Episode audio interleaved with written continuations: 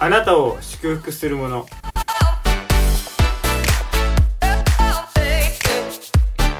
こんにちは誠です。オーデビットシリーズ神の愛を受け入れ神を愛する歩みへと今回は第一列王記の一章の一節から40節です。ダビデは年を取りました。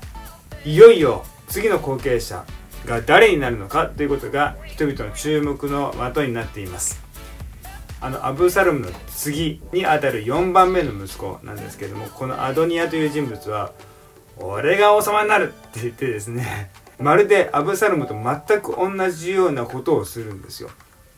戦車を用意して騎兵を用意してそして自分の前に走る者50人を手に入れて見た目を整えるんですね。私こそ力があるものだと言って周りの人たちにアピールをしそして自分こそ次期王様になるんだというふうなことをし始めるんですよ。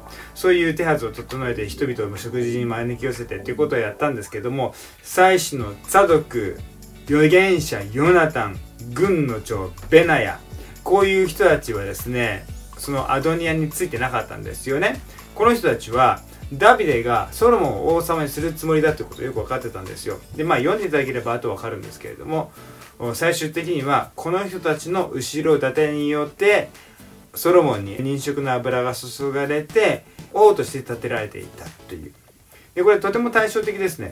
アドニアは自分が王様になるためにああでないこうでないいろんな準備をして自分こそが王様にふさわしいっていうことをアピールするんですよ。片やソロモンは何のアピールもしてないですね。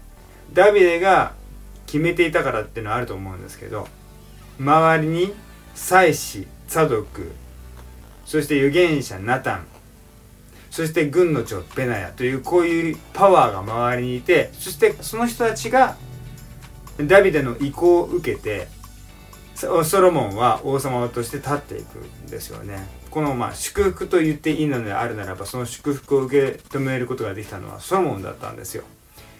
自分自身の人生を何とか祝福しようとして躍起になって空回りしたアドニア一方祭司預言者そして軍の長その存在に支えられるようにしてダビデの意向を受けて王になっていった祝福されていったソロモン。大きな違いですね。あ私たちに一つのメッセージを与えてくれてると思います。祭司まあ許しの象徴ですよね。イエス様の許しというものをしっかりと受け止めること。預言者。御言葉です。自分の御言葉をしっかりと握ること。そして軍の長権威ですね。力ですね。教会の権威に従っていくこと。そういったことを通して私たちも神様からの祝福をいただくお互いでありたいと思います。祝福がいっぱいありますように。じゃあね。